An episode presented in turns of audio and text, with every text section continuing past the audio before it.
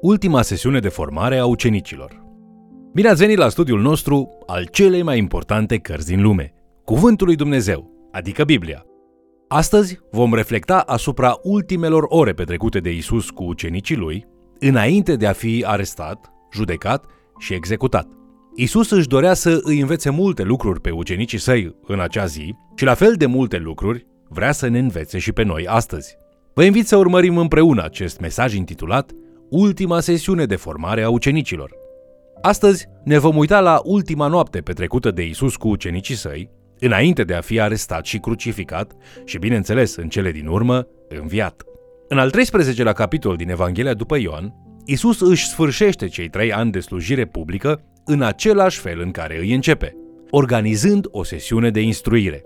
Predicate pe munte din Evanghelia după Matei, găsită în capitolele 5, 6 și 7, poate fi descrisă ca prima sesiune de formare a ucenicilor. În același fel, putem numi discursul din camera de sus, care începe în Ioan capitolul 13, ca fiind ultima sesiune de formare a acestora. Prima sesiune a fost despre trăirea în împărăție, dar ultima sesiune este mult mai personală. În întreaga Evanghelie după Ioan, putem citi de șapte ori despre ceasul lui Isus, despre cum acel ceas nu a sosit încă sau va sosi. În Ioan capitolul 12, cu versetul 23, auzim acea înștiințare plină de credincioșie. A sosit ceasul să fie proslăvit Fiul omului, însemnând momentul morții sale. Acum slujirea lui Isus este terminată, astfel că el își va petrece ultimele ore înainte de crucificare cu 12 dintre cei mai apropiați ucenici ai săi. Acest discurs din camera de sus este cea mai lungă învățătură ținută de Isus și redată pe paginile Scripturii. Ea poate fi sumarizată în Ioan capitolul 13 cu versetul 34. Vă dau o poruncă nouă, să vă iubiți unii pe alții. Cum v-am iubit eu, așa să vă iubiți și voi unii pe alții. În dorința de a-și manifesta acel gen de iubire pe care Isus vrea ca ei să o aibă unul față de celălalt, el își începe ultima sesiune de formare a ucenicilor, împlinind slujba destinată celor mai de jos servitori din casă, și anume, Isus le spală picioarele. Petru se împotrivește, el nu suportă să-l vadă pe Domnul lui așa de umilit. Însă Isus insistă. Ucenicii erau adesea ispitiți să se certe între ei cu privire la cine este cel mai mare sau mai important. Așadar, nu ne surprinde faptul că nici chiar acum, la jumătatea cinei, fără să aibă un servitor care să facă slujba, nimeni nu le-a spălat deloc picioarele. Această imagine este cam lipsită de igienă, deoarece în acea vreme mesele erau joase, iar picioarele lor pline de praf și eventual de bălegar erau destul de aproape de masă și de mâncare. Astfel, aceasta este o lecție pe care ei trebuie să o învețe, o lecție pe care Isus este hotărât să le-o predea. După ce Isus termină de spălat picioarele tuturor, El le spune în Ioan capitolul 13 cu versetul 12. Înțelegeți voi ce v-am făcut eu?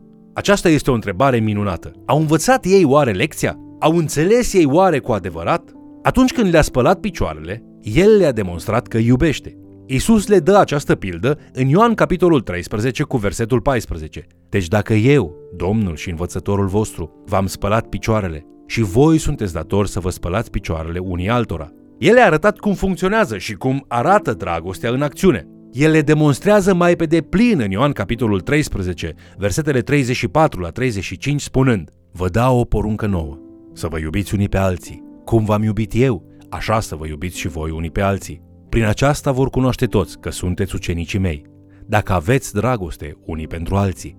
Ați surprins ideea? Un ucenic al lui Isus ar trebui să fie cunoscut ca unul care arată în mod constant o dragoste umilă și jertfitoare față de ceilalți. Așadar, trebuie să te întrebi, viața ta arată această calitate de ucenic al lui Isus? Biserica ta dă dovadă de o astfel de dragoste? Dacă un necredincios ar petrece ceva timp cu tine, ar fi el uluit de o dovadă de iubire și afecțiune aproape supraumane? Ce chemare minunată, dar și provocatoare! În timpul discursului din camera de sus, Isus știe că ceasul morții sale sosise. Avea să fie cea mai mare încercare a sa, dar avea să fie și cel mai important test al ucenicilor. Isus nu dorește ca ucenicii lui să-și piardă credința, așa că le lasă câteva promisiuni de care să se agațe și porunci la care să se concentreze în perioada grea ce îi aștepta. Isus spune în Ioan capitolul 14, versetele 1, 6, 14 la 15 și 23 la 24. Să nu vi se tulbure inima. Aveți credință în Dumnezeu și aveți credință în mine. Eu sunt calea, adevărul și viața. Nimeni nu vine la Tatăl decât prin mine. Dacă veți cere ceva în numele meu, voi face. Dacă mă iubiți, veți păzi poruncile mele. Dacă mă iubește cineva, va păzi cuvântul meu și Tatăl meu îl va iubi. Noi vom veni la el și vom locui împreună cu el. Cine nu mă iubește, nu păzește cuvintele mele. Și cuvântul pe care îl auziți nu este al meu, ci al Tatălui care m-a trimis.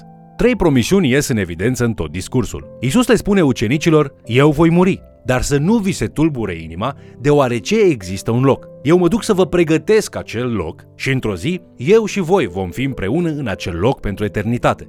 Apoi, Iisus le mai spune, să nu vi se tulbure inima, pentru că există o persoană, un mângâietor. Nu vă voi lăsa orfani și nici nu vă voi părăsi.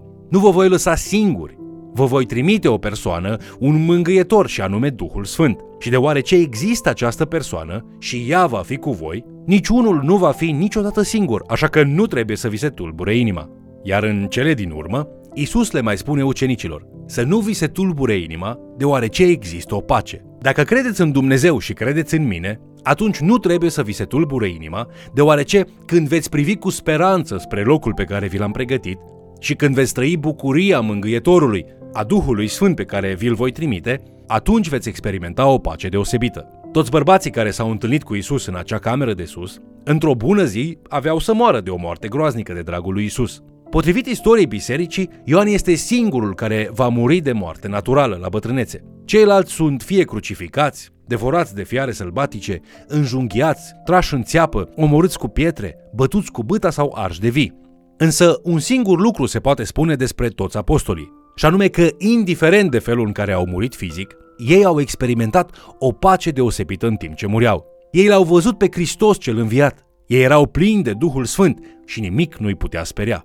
Acum, după ce Isus împărtășește aceste mari adevăruri cu ucenicii săi, în capitolul 15 el le transmite una dintre marile sale ilustrații. În Ioan capitolul 15, versetele 1 la 6, Isus spune Eu sunt adevărata viță și tatăl meu este vierul. Pe orice mlădiță care este în mine și n-aduce roadă, el o taie. Și pe orice mlădiță care aduce o roadă, o curățește, ca să aducă și mai multă roadă. Acum voi sunteți curați, din pricina cuvântului pe care vi l-am spus. Rămâneți în mine și eu voi rămâne în voi. După cum lădița nu poate aduce roade de la sine, dacă nu rămâne în viță, tot așa nici voi nu puteți aduce roadă dacă nu rămâneți în mine.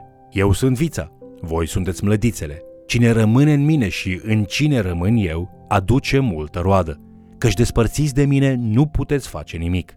Dacă nu rămâne cineva în mine, este aruncat afară, ca mlădiță neroditoare și se usucă. Apoi, mlădițele uscate sunt strânse, aruncate în foc și ard. Potrivit cu spusele lui Isus, a fi roditor presupune ca prin tine să se transmită cuvântul lui Dumnezeu și prin tine să se facă lucrarea lui. Apoi, Isus ne dă șase motive pentru care merită să fim roditori. El spune, în primul rând trebuie să fii roditor, deoarece nu există conceptul de ucenic al meu fără de roadă. Ce afirmație minunată este aceasta! Isus spune că dacă este vreun ucenic neroditor, o mlădiță care nu aduce roadă, tatăl meu o taie și o va arunca în foc. Nu există un asemenea concept ca un ucenic de-al meu să nu aducă roadă. Unii aduc roadă de 30 de ori mai mult, alții de 60 de ori, iar alții de 100 de ori, dar fiecare ucenic al meu este roditor. Isus spune în Ioan capitolul 15 cu versetul 8, Dacă aduceți multă roadă, prin aceasta Tatăl meu va fi proslăvit și voi veți fi astfel ucenicii mei. Al doilea îndemn este că trebuie să fii roditor, deoarece în felul acesta arăți lumii că ești ucenicul meu. La urma urmei, Isus Hristos a fost cea mai rodnică ființă umană care a trăit vreodată. Dacă spui că ești ucenicul lui, atunci trebuie fie să faci lucrările lui Dumnezeu și să vorbești cuvântul lui Dumnezeu, fie să-ți schimbi mărturia. Al treilea îndemn este acela că trebuie să fii roditor, deoarece în felul acesta îl glorifici pe Dumnezeu. Veți vedea în Ioan capitolul 17 cu versetul 4 că Isus i-a spus tatălui chiar înainte să meargă la cruce, eu te-am proslăvit pe pământ. Am sfârșit lucrarea pe care mi-ai dat să o fac. Isus l-a glorificat pe tatăl îndeplinind toată munca pe care tatăl i-a încredințat-o. Cum îl glorificăm pe Dumnezeu? Crezul bisericii spune scopul final al omului este să-L glorifice pe Dumnezeu și să se bucure de El în veci. Cum îl glorificăm noi pe Dumnezeu? Isus spune prin a fi roditor. Așadar, trebuie să fii roditor, căci în acest fel îl glorifici pe Dumnezeu. Aceia care pretind că sunt ucenici, dar nu aduc nicio roadă, pângăresc numele lui Dumnezeu cu viețile lor pline de egoism neroditor. Al patrulea îndemn al lui Isus este relatat în Ioan capitolul 15 cu versetul 11. V-am spus aceste lucruri pentru ca bucuria mea să rămână în voi și bucuria voastră să fie deplină. Bucuria nu cade din cer și aterizează în oameni. Potrivit cu Scriptura, există motive de bucurie. Iată unul dintre aceste motive. Una dintre cauzele sau sursele de bucurie este rodnicia. Multă bucurie vine din faptul de a ști că Dumnezeu și-a rostit cuvântul lui prin tine sau și-a făcut lucrarea lui prin tine, adică Dumnezeu te-a folosit ca pe un vas. Există bucurie în a ști că ai de făcut o lucrare de o însemnătate veșnică. În al cincelea rând, Isus spune, trebuie să fii roditor pentru că eu te-am ales să fii roditor. În Ioan capitolul 15 cu versetul 16, Isus afirmă, nu voi m-ați ales pe mine, ci eu v-am ales pe voi și v-am rânduit să mergeți și să aduceți roadă și roada voastră să rămână. Această afirmație ar trebui să facă fiecare zi a oricărui creștin mult mai palpitantă. În calitate de creștin, ai o descriere foarte clară a slujbei tale. Indiferent de orice altă carieră pe care ai urma-o, fie că ești în lumea afacerilor sau faci o muncă grea sau extenuantă, sau pui temeliile unei familii ca soție și mamă, oriunde ai fi plasat sau plasată, ar trebui să ai convingerea că ai fost plasat în mod strategic acolo de către Isus pentru a îndeplini lucrarea lui și pentru a transmite cuvântul lui. Al șaselea îndemn al lui Isus este pur și simplu acesta. Trebuie să fiți roditori pentru că eu sunt vița și voi sunteți mlădițele. Fără mine, voi nu puteți face nimic, iar fără voi, eu nu voi face nimic. În această ilustrație, roada nu crește pe trunchi, ci crește pe ramuri. Pentru ca acel trunchi să vadă roadele, el trebuie să aibă ramuri. În capitolul 15 din Ioan, Isus este comparat cu o viță care caută mlădițe sau un trunchi care caută ramuri. Astfel, în Ioan capitolul 15 cu versetul 1 găsim a șaptea afirmație a lui Isus de genul Eu sunt, eu sunt adevărata viță și tatăl meu este vierul. Pentru a-i pregăti pe ucenicii săi în vederea apropiatei sale morți, Isus, care îi învățase deja atât de multe lucruri în ultima vreme, le dă acestora o ultimă lecție măreață, o lecție de iubire. Isus nu numai că vorbește despre ea, despre iubire, ci o dovedește și le poruncește ucenicilor să o și copieze. El le spală picioarele ca și cum ar fi mai degrabă cel mai umil servitor al lor și nu domnul și stăpânul lor. El le dă promisiuni de care să se agațe în ceasurile întunecate ce vor urma. El pregătește un loc pentru ei, le va trimite Duhul Sfânt și le va dărui o pace supranaturală în zilele întunecate din viața lor. El îi îndeamnă să rămână strâns conectați cu El și cu Duhul Sfânt, așa cum este alipită o mlădiță la viță, pentru ca în felul acesta să fie împreună roditori în lume, câștigând suflete și aducând glorie numelui lui Dumnezeu. Acum, la sfârșit, ar trebui să te întrebi, trăiești tu într-o bucurie permanentă de intimitate spirituală cu Isus? Faci tu lucrările Lui? Vorbești și trăiești cuvântul Lui? Aduci onoare sau rușine în numele Lui Său? Vă mulțumesc pentru că ați fost alături de noi, studiind Cuvântul lui Dumnezeu. Ce promisiuni mărețe, ce chemare măreață! Isus este încă adevărata viță care caută mlădițe dornice să aducă roadă. El încă ne invită și ne provoacă. Faceți roadă ca astfel să aduceți glorie în numele Său. Până data viitoare, fie ca viața îmbelșugată a lui Hristos să producă rod spiritual în tine, ducând și la transformarea altora. Te invit să ne urmărești în continuare și, de ce nu, să mai chem cel puțin o persoană să ni se alăture.